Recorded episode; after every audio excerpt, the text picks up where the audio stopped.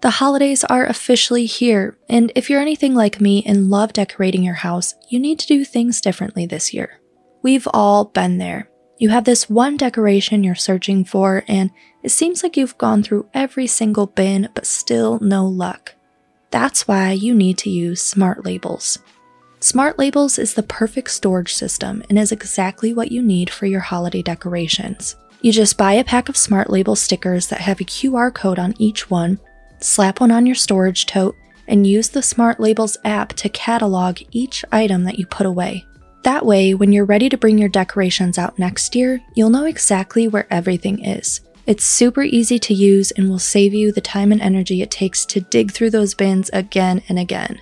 To get started, go to Amazon and search for Smart Labels QR code stickers today.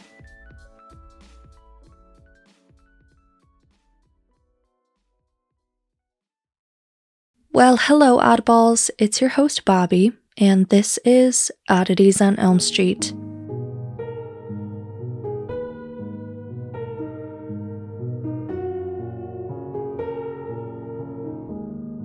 Thank you all for joining me for episode 48. I'm glad to have you all here. Um, because it's just me here, we're gonna jump right into our episode for today. The case we're gonna talk about is absolutely horrifying and technically, it's still unresolved.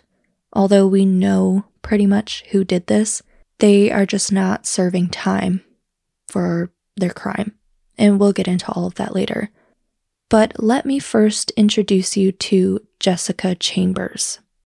Jessica Chambers was a 19 year old described as having striking blue eyes and a smile that would light up a room.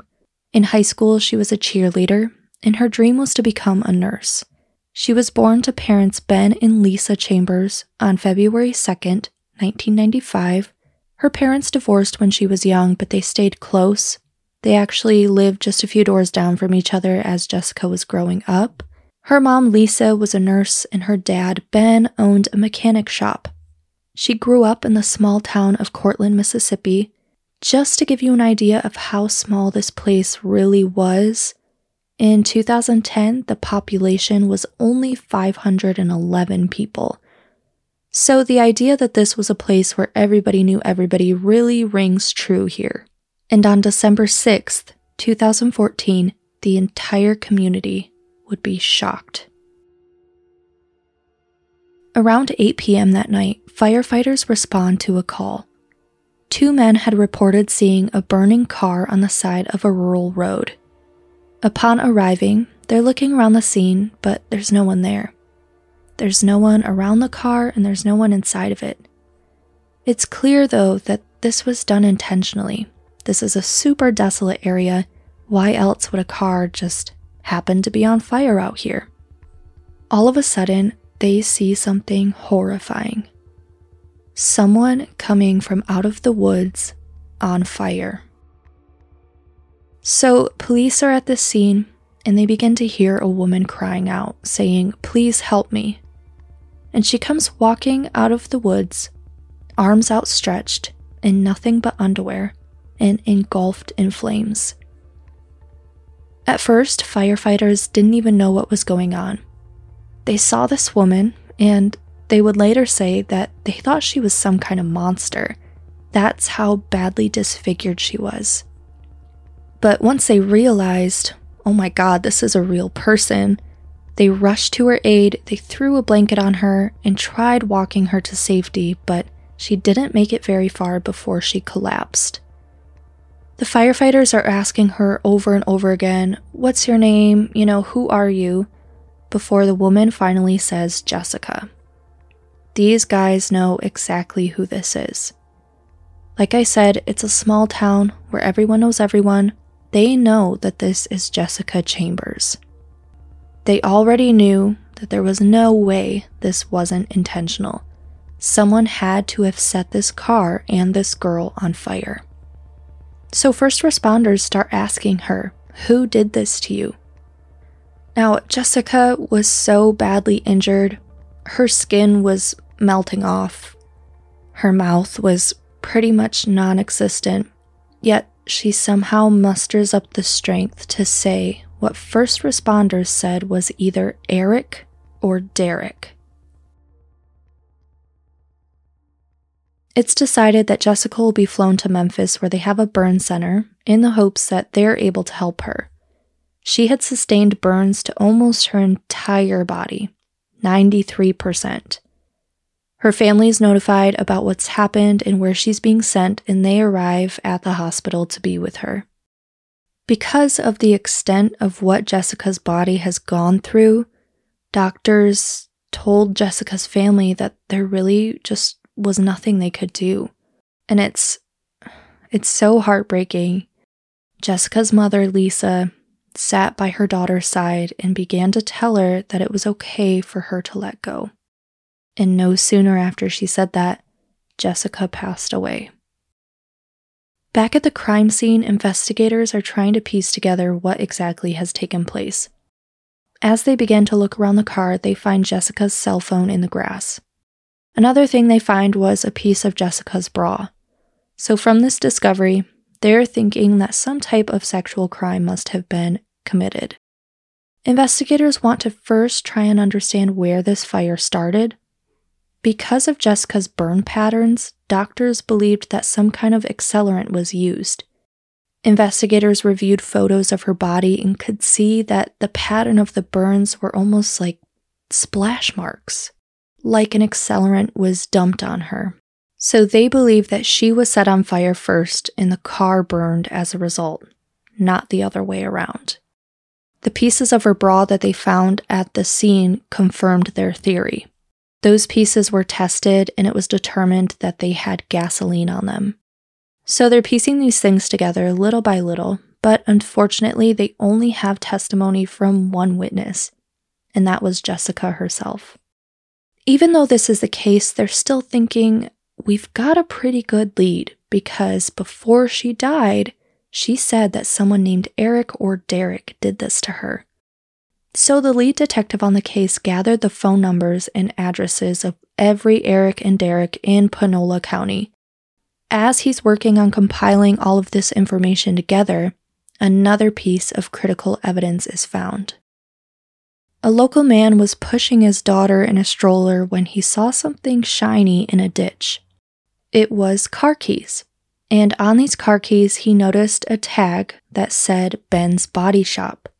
Because everybody knows everybody, this man realized that Ben Chambers was the owner of that shop.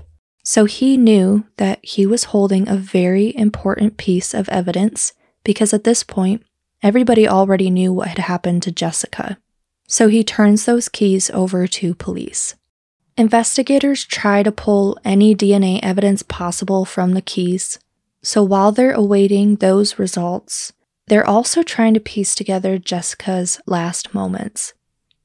So it's really interesting to see how this is all being done because you have one person compiling a list of names and phone numbers. Now they have to wait for the keys to be looked at. And then they're trying to put a timeline together, they're interviewing people closest to her. It's just really interesting to see all of the moving parts. So they go to Jessica's mother, Lisa, and ask, you know, where was she before all of this happened? According to Lisa, Jessica had gone out that morning and was riding around with a friend named Keisha. She came home around 2 in the afternoon and took a nap. Then she got a phone call around 4:25. So Jessica tells her mom that she's going to go to the store. The store that she's referring to is a gas station slash convenience store called M&M's Quick Stop. And she tells her mom, I'll be back in a bit. But she doesn't come back. Instead, Lisa gets a phone call from Jessica at 6:48 that night. And Lisa remembers that Jessica seemed to be a little off. She said that normally, when she would get a call from Jessica, you could hear her music playing in the background, but she noted that during this call, it was really quiet, and that was a bit unusual for her. But Jessica told her mom over the phone, I'll be home soon to clean up my room. She told her, I love you, and the call ended. That was the last time that Lisa would hear from her daughter. Once Lisa tells investigators that Jessica had run to the store that day, they go there and ask for the CCTV footage. The clerk is super familiar with Jessica because she comes in there all the time. The clerk's parents own this gas station and he's super cooperative with police. They review the tape and it was shortly after 5:20 that Jessica can be seen pulling into the parking lot. She gets some gas, goes inside, talks to the clerk, and then you can see her making a call before driving away. I'm going to post that footage on our Patreon for anyone who wants to go see it. Something, though, that is really awful is that the clerk, whose parents owned the store, he had given an interview with a local news station, and people saw it online and were just tearing him apart. There is, unfortunately, a lot of racial tension in this case, and so people were going online accusing this clerk of killing Jessica. They were saying that he was a terrorist, making comments about how they should burn the gas station down with this guy inside, all because the guy isn't white. His family is from Yemen, and it's really upsetting when these trolls online get involved and want to somehow be able to justify their racism. So the district attorney actually had to like come out to the community and say, "Hey, this guy has absolutely nothing to do with this. In fact, he's been incredibly helpful and it's clear that he wants this case solved just as much as everyone else does. It's just so messed up because that can really affect a person's life. I don't remember which case it was or if we even talked about it here on the podcast, but there was a guy being accused of doing something he didn't do, and he ended up taking his own life. But yeah, sorry, just a little rant, but let's get back into it. So, investigators also decide okay, we need to speak with Jessica's friend Keisha. She had been with her that day, and Keisha ended up being a huge piece to the puzzle that investigators were tasked with piecing together. Keisha pretty much confirmed what Lisa told them that her and Jessica had gone riding around that morning.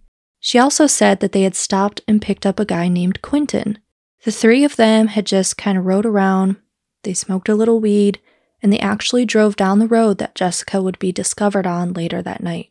Then they dropped Quentin off. So police look into this Quentin guy. His full name is Quentin Tellis.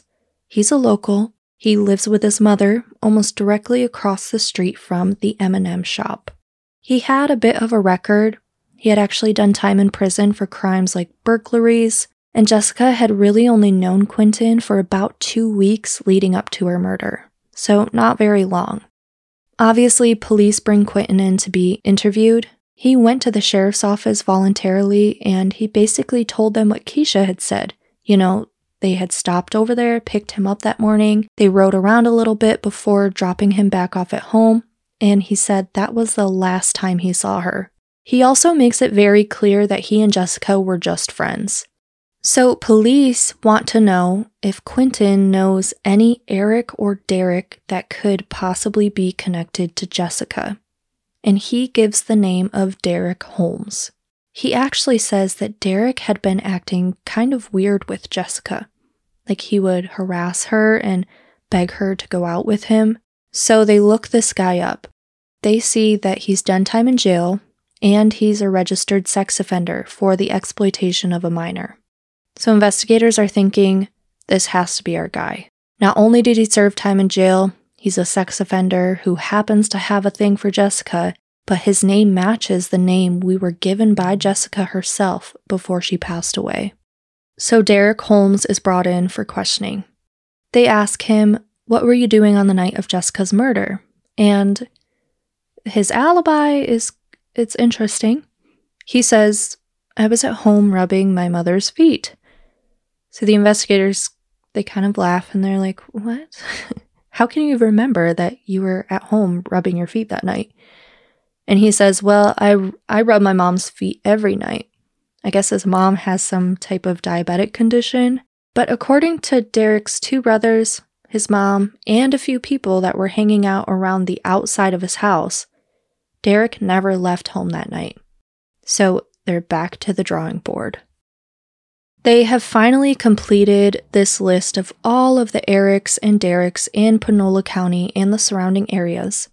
They come up with 468 Erics and Dereks and one Jarek.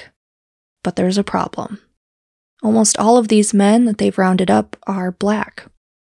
Some of these guys that were being accused took to social media saying that they were being racially profiled, rightfully so.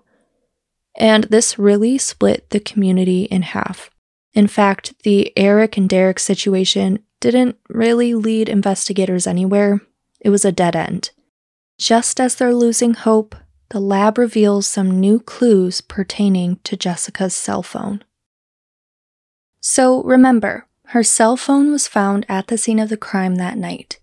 They were thankfully able to pull information from the cell phone, and that allowed investigators to see all of her calls and texts. And what they don't find is any Eric or Derek that she has ever talked to. What they do find, though, is something that takes them down a different path. In Jessica's cell phone, investigators find a new phone number that hadn't yet been saved as a new contact. Jessica and this person had been in contact for about a week, and they noticed that their conversation had started to turn more intimate, but not on her end. This person had texted her saying explicit things and pretty much asking her for sex all the way from the 3rd until the night that she died on the 6th. And that number is the same number that Jessica had called at the time she was spotted on the footage from the gas station. So, who does this number belong to? Quentin Tellis. Now, if you remember, during Quentin's interview with investigators, he was pretty adamant that him and Jessica were just friends. So it's like, why would he lie about that? And remember too that when Jessica was found, she was nearly nude. She only had underwear on, and they wondered if that could point to her possibly being sexually assaulted. So investigators go to Quentin's house again. He speaks to them voluntarily, again, but this time he tells them something he hadn't before. He tells investigators that he and Jessica had actually had sex before, and one of those times he made sure to say was inside of Jessica's car with the seat leaned back, but that was the last time they were intimate, and it was about a week before her death. When Jessica's car was brought in for processing, someone noticed that the passenger seat was leaned all the way back. So investigators have this information and they're like, okay, He's being cooperative. That's great. Hey, Quentin, do you mind showing us around your place? So he does. And he brings them out to this shed on the property. He has his dirt bike stored inside and he's showing them, and something catches their eye a five gallon jug of gasoline. Remember, gasoline remnants were found on the pieces of Jessica's bra that were found at the scene. Quentin still reiterates that the last time he had seen Jessica was the time that she dropped him off at his house. So investigators ask, Where were you the night of Jessica's murder? And he responds that he was in Batesville, which is about 10 minutes away. He said that he was buying a prepaid debit card that he planned to send to his girlfriend in Louisiana so that she could come and visit him. He says that was a little after 8 p.m. that he went and bought this card, and then he came back to Courtland and heard about what had happened to Jessica. And then he says that once he heard about what happened to her, he deleted her from his phone. So investigators now head over to Batesville to try and confirm Quentin's alibi. They go to the store that he said he bought that card at and they talk to the manager. They get the surveillance video and they can see Quentin buying that card at 826. That was about 20 minutes after the 911 call came in to report Jessica's burning vehicle. The store is a 15 minute drive from the crime scene, meaning that he could have been there at the crime scene and made it to the store by that time, but just barely. So, for the time being, Quentin Tellis is set aside as a suspect in Jessica's murder. Now, the rumor mill around town is running rampant, one of those being about Jessica's boyfriend. Jessica's boyfriend was a man named Travis Sandford. He was about nine years older than her, and he was spending time in jail for burglary charges. He went to jail about a month and a half before her murder. The two of them were known to have a pretty toxic relationship. He was a bit possessive and controlling, So, what people began to speculate was that Travis had somehow gotten word from someone on the outside that Jessica was seeing someone else. And maybe he had put a hit out on her for being unfaithful. Travis was known to affiliate with a local gang, so he was interviewed, but he was ruled out pretty quickly. He was actually super distraught over Jessica's murder, and with that, her case is starting to go cold. But in August, so eight months after Jessica's murder, investigators get access to some phone records. The phone records of Quentin Tellis. Now, they already had Jessica's records, and just from looking at the pings of her location, they knew she was in Batesville at around 6 p.m. Quentin had told investigators that he was in Courtland until about 8 o'clock, and that's when he headed to Batesville to get that preloaded card. We know that Jessica called Quentin from the M&M gas station around 5:30, right? So when they look into Quentin's location, they find that he was actually in Batesville at 6 p.m. Quentin was in Batesville at exactly the same time that Jessica was. And obviously, if the data puts him and Jessica together after 6 o'clock, that changes everything. They go to speak with Quentin again. He's not at home. They have to track him down and they find him in a jail in Louisiana. This time, he's in jail for fraud. He, again, was very cooperative while speaking to investigators they tell him this new information that they have, and they're like, Can you clear this up for us? He continues to stick to his story. He says, No, I didn't go to Batesville until after 8 o'clock. And investigators are like, Okay, well, who had your cell phone then? Because your cell phone was definitely in Batesville before 8 o'clock. And Quentin's like, Oh, you know what? I remember now. I did go to Batesville before 8 o'clock. The first time I went there, around six, I wasn't with Jessica though. I was with my friend named Big Mike. He says, I saw Jessica. She was at Taco Bell. I got out of Big Mike's truck, gave her $10, a little bit of weed, but then I got back into Big Mike's truck and we go back to Courtland and hang out. So his story keeps changing. They go find this Big Mike guy to see if they can corroborate his story, and Big Mike says, that's not even possible. I was in Nashville at a Tennessee Titans game with my truck.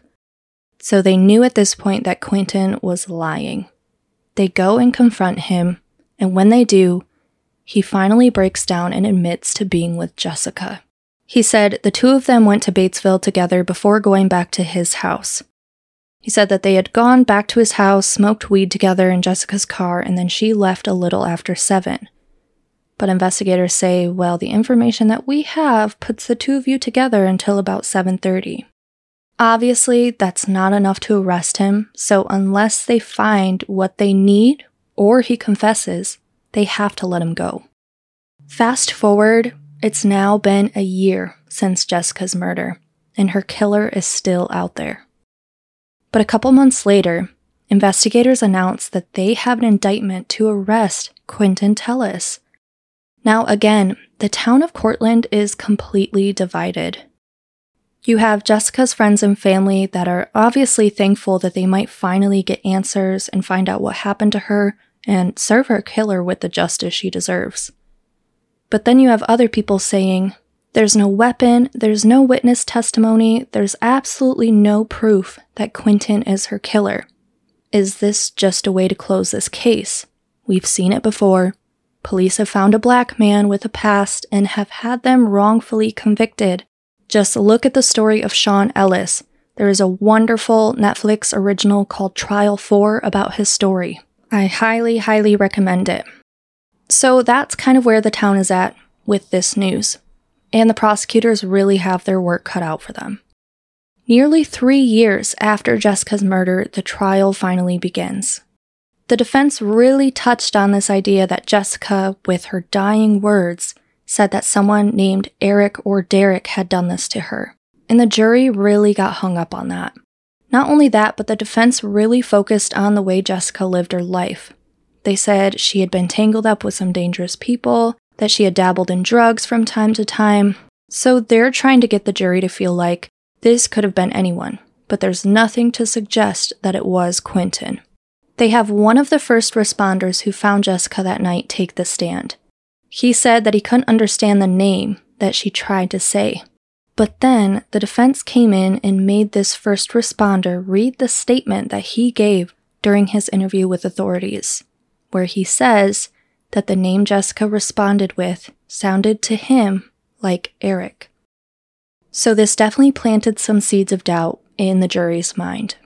In fact, everyone that had spoken to Jessica at that time had testified that they heard her say the name Eric or Derek. Investigators also reveal that they have some additional surveillance video. The M&M store just so happens to have a security camera pointed toward Quentin Tellis's house. They can see him leave and then come back around 7:50, but he pulls into his shed. The shed where he keeps his dirt bike and gasoline. Then he leaves again. So investigators are piecing this together and thinking that this is what happened that night. Quentin and Jessica met up. Quentin, because of how sexually aggressive he had been through their text conversations, and because of the amount of times that Jessica rejected him, he could have possibly rendered her unconscious and sexually assaulted her. Then he panics. He gets into the driver's seat of Jessica's car and drives her out to that desolate road where he pours gasoline all over her even down her throat, everywhere, and then sets her on fire. Then he goes to Batesville to try to give himself an alibi that can be tracked. But what's weird is that Quentin then sends Jessica a text message after she's been lit on fire. He sends her this message that says, Hey babe, I can't come see you tonight. My girlfriend's coming up. Sweet dreams. This text is very, very different in tone from the ones that he's been sending to her. And according to Quentin himself, him and Jessica were together just 15 minutes prior to him sending that text.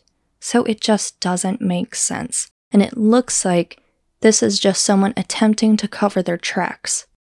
But unfortunately, this just wasn't enough for the jury to come together and say that Quentin was, without a doubt, Jessica's killer. So when the jury is called to give their verdict, the judge asks, Did you all agree on this verdict? You know, because it has to be unanimous. The guy handing over the paper with the verdict on it says, Yes, sir, we all agreed on it. But one of the jurors begins shaking his head and says, No, we didn't all agree. That's not my verdict. It's a hung jury. So they have to have a retrial. It's now 2018. They present some new information in this trial to try and shoot down the idea that Jessica said a name sounding like Eric or Derek. They show autopsy photos and explain that she was so badly burnt that there was no way anyone could possibly understand what she was trying to say. And after five days, this is now handed over to a new jury. They come back the next day with their verdict. It's another mistrial. Quentin Tellis does not and will not get jail time for the killing of Jessica Chambers. But that's not all. After the trial, Quentin is extradited to Louisiana. Why? Because he's the prime suspect in the murder of another young woman.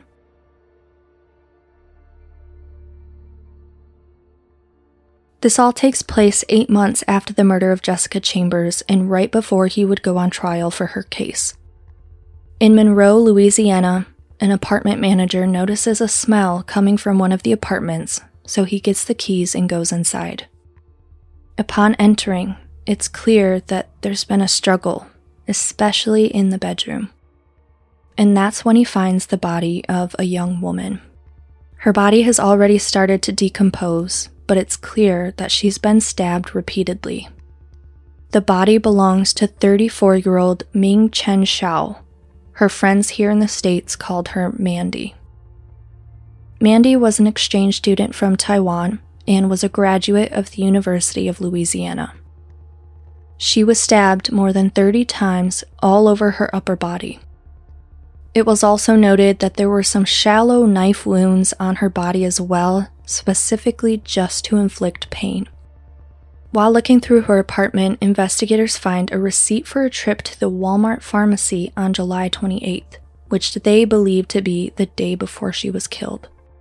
So police go to this Walmart and they look at the surveillance video. They can see Mandy. She goes outside and gets inside a black Chevy Impala. And as they're reviewing these tapes, they notice that there's someone else inside of the car. It's a younger African American male. She can also be seen giving this male the painkillers that she had just picked up from the pharmacy moments before. They also take note of some interesting activity in Mandy's financial records. There have been several withdrawals from her account after she was already dead. Now, of course, they know they have to pull the surveillance video for the ATM that this money is being taken from. And they see a man that they saw in the Walmart parking lot. They're able to look at the license plate on the car this man was driving, and it comes back that it belongs to Quentin Tellis. Quentin had moved to Monroe, Louisiana to be closer to his then fiancee, and he just so happened to move into the same neighborhood that Mandy lived in. Quentin Tellis is quickly taken into custody. They're obviously interested in him as a suspect of a murder, but as of right now, they're only able to arrest him on charges related to the unauthorized use of her debit card. So now they have to figure out how to link Quentin to Mandy. They had no physical evidence. But thankfully, a tip comes in from a man who says he has a friend who admitted to killing Mandy. He tortured her for her PIN number, which makes sense with all of those shallow knife wounds, and then stole her debit card so he could take her money. There's no way this man would know all of this information. None of it has been released to the public. And he tells police that the man who told him this is Quentin Tellis. This gives police exactly what they need to charge Quentin with the murder of Ming Chen Hsiao, or Mandy. So, because Mandy was killed after Jessica Chambers, and Jessica's case is still unfinished, prosecutors decide to delay his case against Mandy until there's a resolution in Jessica's case. He was transported back and forth from Mississippi to Louisiana, and in June of 2019, after the two mistrials in the case of Jessica Chambers, Quentin Tellis returns to Louisiana and pleads not guilty to second degree murder in Mandy's case. He did plead guilty to illegally using her debit card and as a result was sentenced to 10 years for that. It's kind of confusing if you're like me and not super familiar with how all of this works, but it was announced that Quentin wouldn't be tried for the murder of Ming Chen Hsiao. This is because the state of Mississippi wanted him to serve a five year sentence for charges related to Jessica's death. So, as of now, he is scheduled to be released from prison on October 16th, 2027, but that doesn't mean he won't stand trial in the future in relation to Mandy's murder after serving his sentence in Mississippi. As of right now, it's still in limbo and has left a lot of people wondering will there ever be justice for these two women? Thank you for joining me on today's episode. I hope you guys enjoyed it. And remember, my friends, to always keep it spooky.